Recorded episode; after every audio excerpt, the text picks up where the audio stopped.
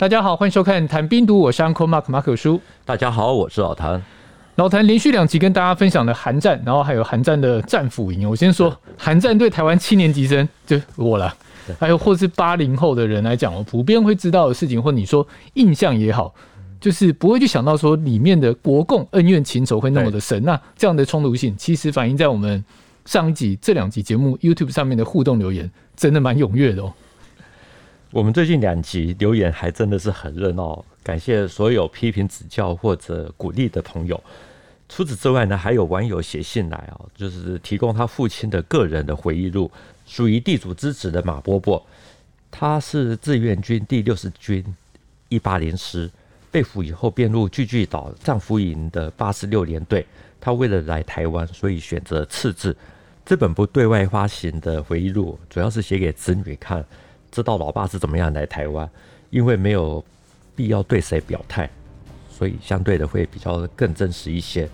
所以它里面有一些句子非常的有意思，比如说我不是立刻被俘，而是逃了两个月，甚至于是他在躲藏的时候，还希望志愿军能够发起第六次的战役打过来，他们可以顺便的趁机归队。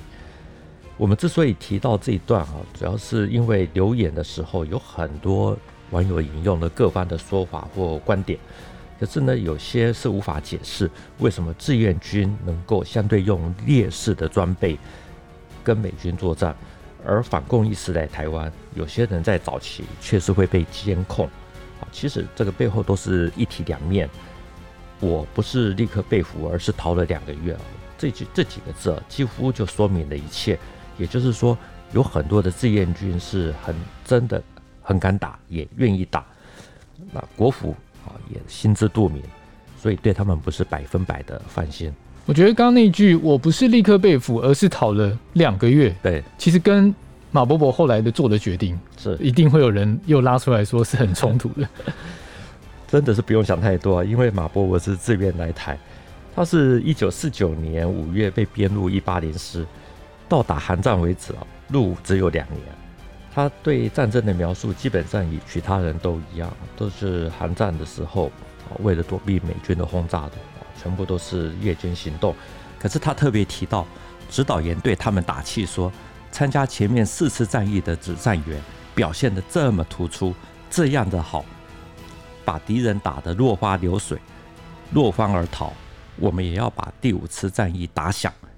把联军赶下海，不要让先前的战友专美于前。马伯伯说，他们也都跃跃欲试，兴奋不已。所以那个时候呢，他们每个人都是精神抖擞，战志高昂。这个是他在他的真实用语，我我只是引述他的说法而已。总之，呃，他还写说，一八零师在前啊，就拼命的向前冲击，渡过北汉江，与后面的部队脱节，左翼和侧翼。都已经撤到了铁原，而一八零师就被联军层层包围。他说，联军把一八零师包围，又用大炮密集的向他们轰击，打得人仰马翻，人都乱跑，连长找不到排长，排长找不到班长，班长找不到兵，成了乌合之众。既没有食物吃，也没有水喝，更谈不上战斗力。所以到最后，只是被告知说要往西北走，就可以回到北朝鲜。能不能成功，那就是全凭个人的本领。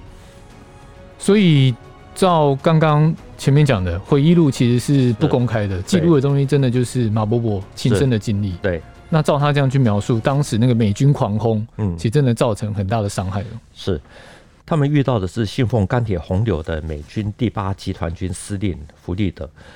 一九五一年四月啊，他对朝鲜战场设置了一条无名线，铺设了地雷。还有机枪火网，甚至还布置了五十五加仑的汽油桶和汽油弹。美军只要在阵地上看到敌人，通个电就能够点火引爆，可以说是相当的厉害。为了迎击志愿军，他还规定把炮火的数量空前增加，比普通的编制大五倍。这就是最著名的弗利德弹药量。在美军的火海压制下，马伯伯说。突围实在不是一件很容易的事，可以说是全军覆没，跑回去的没有几人，大多数被俘。他说：“不过我不是立即被俘，而是经过突围、逃亡、挨饿、受苦受难等多种磨折磨两个月后，走投无路而被俘虏的。而且还一度希望志愿军发起第六次战役打过来的时候，他们可以归队。刚有一段说班长找不到兵，然后成了群龙无首的局面，然后没有食物可以吃，也没有水可以喝，然后基本上就不要谈战斗力了嘛。那照理来讲，其实很多人会放弃，因为也许到战俘营是一个选择，先活下来，找机会东山再起。但是马伯伯是选择走一条很艰难的道路。马伯伯说：“战俘是每个人都不愿意想要做的事，更何况是做外国人的战俘。”他用了几个字是。真是有上国格，有入家门。虽然部队被打败了，他还是想要回到自己的单位，回到自己习惯的区域。我不知道大家有没有看之前那个长津湖那一集哦、喔，嗯、那时候老谭有分享一位刘伯伯的讲法，他说他也是谈到那一场战役，他说一定都会想打赢的，没有人想打输。其实他们的想法是蛮类似的。嗯嗯，马伯伯的回忆录啊，是前几天才拿到的，其实是可以相互印证。但是他们的多数心态其实是，就是拒绝当俘虏，所以他就跟着一个没有跑散还有算完整的一个排，实施夜间突围。战场上的残酷其实就在这里。他说他们从一条小路通过，左边的山头上有韩军的一个重机枪阵地，啊，听到声音，用韩语问什么人，大家都不敢说话，也不敢回应，于是韩国士兵就立刻开火。打得他们左右全部都是冒火星子，就赶快往右边的山头爬，啊，机枪就跟着打，翻过山头打不中，可是呢，右边的山头也有机枪阵地，啊，还好距离远一点，有效的射程比较差一点。那这个时候有一名受伤者在那边叫救命啊，救命啊！因为大家都在逃命，也顾不了，就伤者看没有人理啊，就叫得更大声，这样子等于就是暴露大家的位置，同归于尽。所以这个时候有一个人啊，就很断然的说：“你如果再叫，我就打死你啊。”这才安静下来。那等到他们逃离了死亡边缘后呢，遇到了好多的伞兵游泳。他因为没有认识的人啊，也没有食物和饮水，所以后来就自己一个人啊，孤家寡人的，就一路朝西北方向走啊，就靠着吃树叶、草根，希望说会有奇迹出现。我觉得我好奇的地方是马伯伯怎么在朝鲜半岛这么一个他人生地不熟的地方可以逃亡两个月，当中应该蛮多曲折离奇的故事可以分享吧。马伯伯因为他逃得够久，在回忆录里面不断提到，就是遇到一些散兵，可是呢都没有交往，因为大家都在各自找生路。他逃了几天呢，遇到了一个副连长，还有一个事务长，就是相当于国军部队里面的特务长。还有一位很特别的是，一七九师的一个营部传令兵，啊，这个传令兵其实就是通信员。这名传令兵告诉他，他们这个营是派来掩护一八零师撤退的。他们的教导员看到情形不对，对营长说最好撤回。营长回说，解放军还会打败仗吗？结果这个营也陷在里面，于是他们这这四个人就聚在一起。找了一个山洞，开始到处找食物来吃。等于马伯伯一开始是一个人是逃跑，然后现在是跟着一个一个排，跟着一个排，然后再散开，然后再遇到了这三个人，后来就变四个人了。对对对，他说有一天在田里面挖马铃薯，在挖的时候呢，听到了几十公尺外有声音，就是走路的声音啊，接着轰的一声爆炸，他们四个人就确定不是说呃这个自己人开枪。就吓得立刻逃跑，决定继续转移。后来来到了一座高山，往北方一看，看到了飞机在那边扫射轰炸，就证明说啊，这个北朝鲜要到了。可是呢，这个因为联军的封锁非常的严格，要渡过北汉江不是一件容易的事啊，所以他们又继续的找地可以栖身的地方。结果呢，还遇到了三个伞兵，还住在自己搭的棚子里。总之呢，他在逃亡了两个月。后来因为煮东西冒烟，他们后来就被韩军用机枪扫射，只好那个投降。这也是非常戏剧性的结束。不过我跟你说，一定很多网友会质疑说，这真的会发生吗？像是替一八零师方案的一八零四在朝鲜，或者说历史的回音哈，这这一八零四实战录啊，这些书里面其实有很多地方都提到，就是啊，比如说在包围的时候召开最后一次的师部会议，有些人说打不出去就去打游击。我们用现在的角度来看，有些人可能会觉得说，哎，这个都是在宣传啊。其实马伯伯这本书是不公开的，我是觉得认为是可以印证当时的情况。我们在准备这一集的时间，刚好也是古宁头战役七十二周年。有一万解放军在一九四九年十一月二十五日登陆金门，就被歼灭。可是有一位叫做徐伯的团长，在小小的金门岛，竟然躲藏了一百天。他就住在山洞，靠吃地瓜、挖地瓜来维生。这个，所以打游击之说不是不可能啊。我们先前讲到长津湖，有提到志愿军在前三次战役，然后突破了北纬三十八度线，然后占领了汉城。那有一大段在讲一八零师这一次提到了一七九师。既然他们来救援，为什么会在第五次战役中输掉？这个涉及到美军的战术的改变。这个先从头说，就是麦克阿瑟一直想要用原子弹来解决。与杜鲁门总统闹翻了以后呢，他被撤职。就改由李奇微来出任美国第八军团司令。这位名将稳住了美国的战线，就是向北推进，最后把战线稳定在三十八线上。因为他找到了志愿军的弱点，所以这个弱点是，他是在一九五一年一月的一个晚上，李奇微在看战斗简报的时候，发现了三个相同的数据啊，就是一九五零年十月二十六日至十一月二日。大规模伏击战斗时间是八天，一九五一年十一月二十五日至十二月二日，猛烈攻击美军部队，时间也是八天，一九五一年十二月三十一日到一九五一年一月八日，攻克汉城，止于三十七线，时间也刚好是八天。李奇微他发现了到了这个规律以后，他就一改过去美军的战术。根本就不和志愿军纠缠，而是学会了边打边撤。等到了一星期以后，志愿军的后勤跟不上，啊，马上就利用美军强大的火力、还有空中优势、还有机动力，开始进行反攻。这种战术后来被人们称为磁性战术，或者说是礼拜攻势。这个战术呢，在第四次战役就见到了成效。第五次战役，美军又继续的沿用。那我们来讲第五次战役啊，它是在四月二十一日开始爆发。第一阶段的时候，志愿军计划根本没有达成啊，就因为联军基本上没有跟志愿军的主力在纠缠，反而是后撤了五六十公里，每个晚上最多只撤退二十公里，啊，差不多就是志愿军一个晚上可以能够前进的路程。到了天亮的时候，刚好又进入了联军预设的阵地之前，就然后联军就开始用强烈的炮火来轰击。不过呢，表面上因为志愿军是一直在向前进，所以就看起来是掌握了主动权。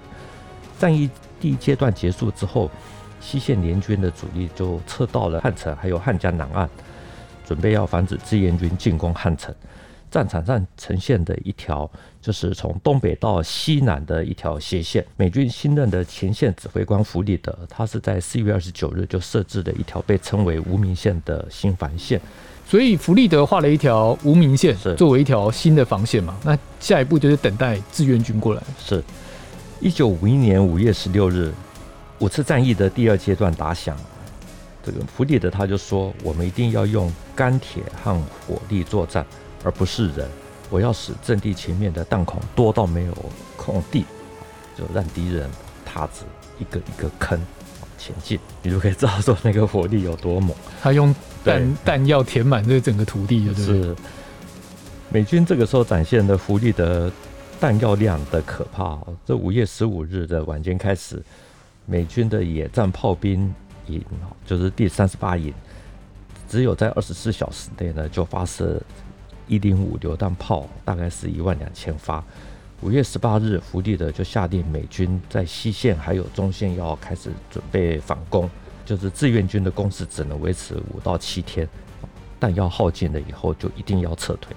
有机动化的部队加上可怕的火海，志愿军中线啊，就是三兵团啊，王进山的三兵团，还有东线的宋慈伦兵团就被割裂。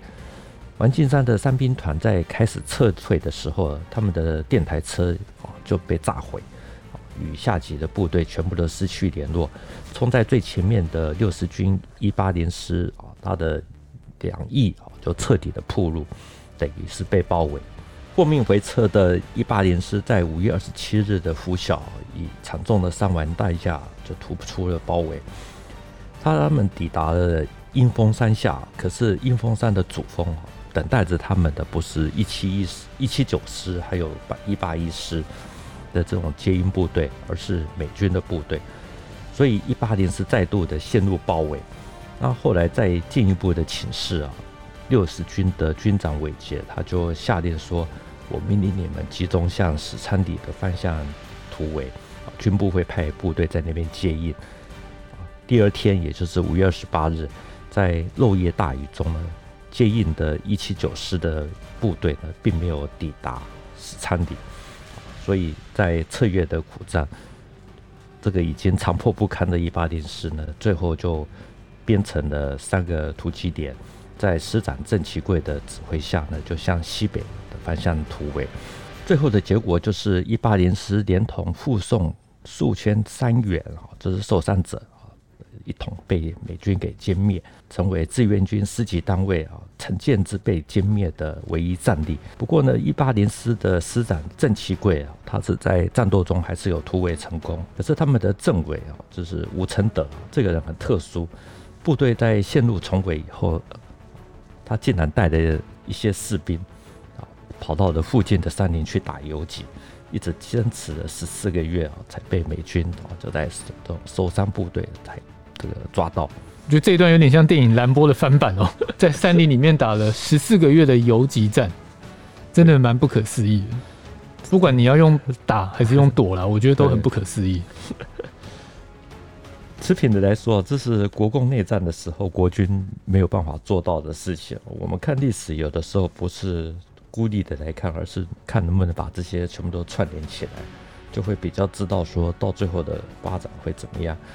如果有兴趣的网友，可以回头看一下我们先前讲过的，就是《黄土地上的蘑菇战》里面引用的一位当过八路军的老伯伯他的回忆啊，他的话大概就已经透露了一些这样子的意思，这边就不多说了。韩战的第五次战役啊，一八零是被歼灭了，是，那也没有达成他们本来想要去打击对手的目标，对不对？那后来的发展？后来发展就是被检讨、被降职。啊，六十军的一七九师、一八一师，哈，被指说救援一八零师不利，所以在战役结束以后呢，检讨会上，啊，彭德怀他就这个讲到了这个一八零师的受损情况，就很气愤的对六十军的军长韦杰，这个叫他站起来，就就就批评说，你这个军长是怎么当的？你这个一八零师是可以突围出来的啊？为什么说他们被包围了啊？敌人的坦克、汽车怎么样？怎么样？叭叭叭的讲了一堆，然后说哪有像这样惊慌失措，把电台给砸掉，把密码本给烧掉啊？像你这样子的指挥员啊，就是该杀头。事后不久，这个第六十军的军长韦杰就被撤职。那这个动作跟一八零师的溃败是有关联的吗？还是你觉得他们为什么会溃败？一般而言，这个应该是一个上上下下都有都有责任的一个一个问题，不是只有一个人身上。对对对，因为毛泽东他是本来就有打算要做长期作战的准备啊，可是还是希望能够短期能够解决，因为这种打仗这种事情拖太久也不是一件好事。但是他也希望说尽量避免在三十八线上面僵持。至于彭德怀，他也希望透过第五次战役啊，一次能够就把李奇微的美军都打垮，甚至于他计划说要用六万人来换美国一个师，就是尽快的结束韩战。这个就如同之前我们说的，志愿军的技术还有他的装备，其实跟美国的差距太大，顶多就只有歼灭美军一个团的能力，而且只有在第二次战役的时候发生过一次。可是呢，现在目标定得太大，想要打大型的围歼战，吃掉美军一个师，设定的目标超过了自己的本身的能力，结果不但没有消灭美军的任何一个团，反而还赔掉了一八零师。可以说，就是是因为目标定大了，战术上呢又被美军给识破，所以上上下下其实都是有一些责任。对前面提到说，美军的李奇微，对，他发现几次交手之后，有一个共同点，就是志愿军他的后勤其实不太够，不太强。那这是一个决定性的因素嘛？对对，因为只能撑八天嘛。我问过一八零师的老兵啊，大部分都认为说，他们之所以会打败，最主要还是没有食物断粮啊，这个才是最主要的原因。那另外其他的原因啊，其实就是在于说。这支部队他的心血过多，全师没有他们他们的惯用语叫做老红军啊，打过抗日的也没有多少，因为最主要是之前在山西太原战役啊死伤啊比较惨重一点，所以他们说如果部队里面那个时候有一些经验多的一些有经验的老兵，也许突围还真的有那么一点机会。既然讲到老兵哦，我想问一下，前面提到那个马伯伯，因为你说他藏在三十八线附近的山区，然后一藏就藏了两个月，是他是经验老道的老兵吗？对，我们用军中的话讲，就是老鸟。他是一九四九年五月在河北石家庄和其他五百名新参军者的一起入伍，他被分到六十军一八零师，他的战斗经验其实是应该不算多。啊，他说他打过了陕西的扶梅战役，可是感觉上不是很激烈。啊，他们在南进四川的时候，这个也觉得没有遇到什么很激烈的抵抗，所以我对他能够在朝鲜战场呢这个独自，或者说呃跟着其他三四个人这样子能够呃在那边撑了两个月，感觉到是有点不可思议。从这个角度来看啊。有什么动力啊？是支撑他可以这样子做？我觉得就像他所说的，被包围的时候，联军派飞机在空中喊话，说你们已经被联军某某团包围啦，赶快出来投降，联军会优待你们。可是他们觉得做外国人的俘虏真的是有上国格，有入家门，所以能躲藏就尽量的躲藏，尽量的撑，而背后志愿军入朝。抗美援朝这些当然就是带有很浓厚的民族主义色彩。对，但我一定要问网友会接着问的问题，就是那为什么马伯伯又后来又选择来台湾呢？而且你说他是自愿的，对，然后不是像我们上一集有提到有一些是被反共、被来台。对，我觉得应该是跟他出身地主家庭是有一些关系。国府在美国的帮助下，派了很多的人进去战俘营啊，做了工作。加上黄埔二十三期、二十四期，也有一些被俘，在这种情况下，就很容易激荡出去台湾的浪潮。因为黄埔生的知识水平比较啊，就是相对于一般士兵是比较高，有一定的影响力。那当然，我们也不能否认像李大恩之类的强迫手段。当你被斥资以后，就怕回去出事，就只好这个一路的坚持下去。我们过去看韩战。或者战俘营都是很简单的化约，比如说看到的志愿军就等于是被送去当炮灰的原国军，被俘就等于是战场倒戈，被俘就等于是他个人的反共，就如同早年台湾在解读二战日本的台籍日本兵，一定是把他解读为被诱骗去参军，或者说是被送去南洋当炮灰。这样子的论述啊，有一部分其的确是事实，可是也往往会忽略了个人的选择，或者说其他啊的这种复杂动机，甚至于呢，搞不好就只适用于少数人。现在的台湾其实对于像台籍日本兵的啊过去的选择，都其实都已经很能够呃敞开胸怀去讨论，对对，去接受。所以呢，我对我觉得，对于当年的志愿军，这个我们其实，呃，对他们当时的一些读一些想法，其实也没有必要再用这个，比如说五六十年之前的这种观念啊或想法来套用在啊这个他们的身上。那马伯伯的回忆录大概有几页？大概一百页。所以你都看完了，都在讲他战场的经历吗？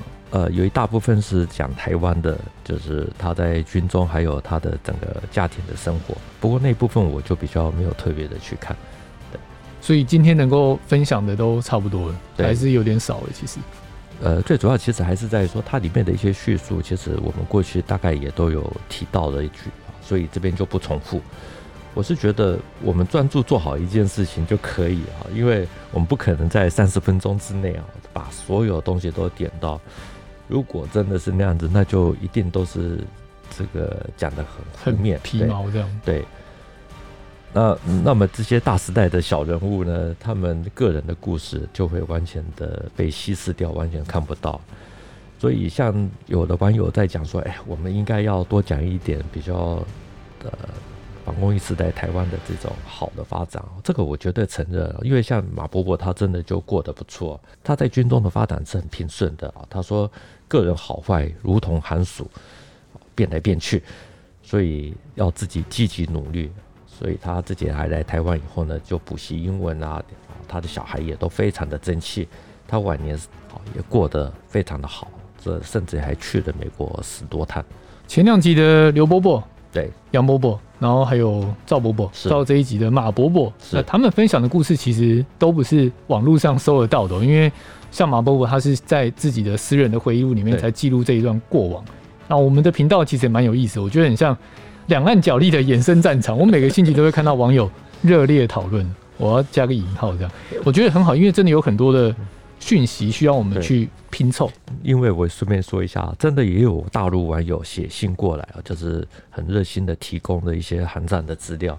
对，那比如说像还有台湾的网友，比如有一位住在三芝啊，他也寄信说，哎，哪个地方有这个打过寒战的老兵，说建议我们可以去采访。对啊，因为这个节目的重点就。当初老谭想要做这个节目的重点，就是希望透过老兵的视角，是，然后让我们去冲击一些既有的认知。对，我们没有要改变，我们只是想要让大家换个角度去思考而已。对，多一个看法。对，并没有要，嗯，你懂的。OK，好。这一节节目就到这一边，谈兵读武，新闻与历史的汇流处，军事是故事的主战场，只取一瓢饮，结合军事历史跟人文的节目，除了在 YouTube 上面可以观看，在底下留言交流之外呢，也能用 Podcast 收听。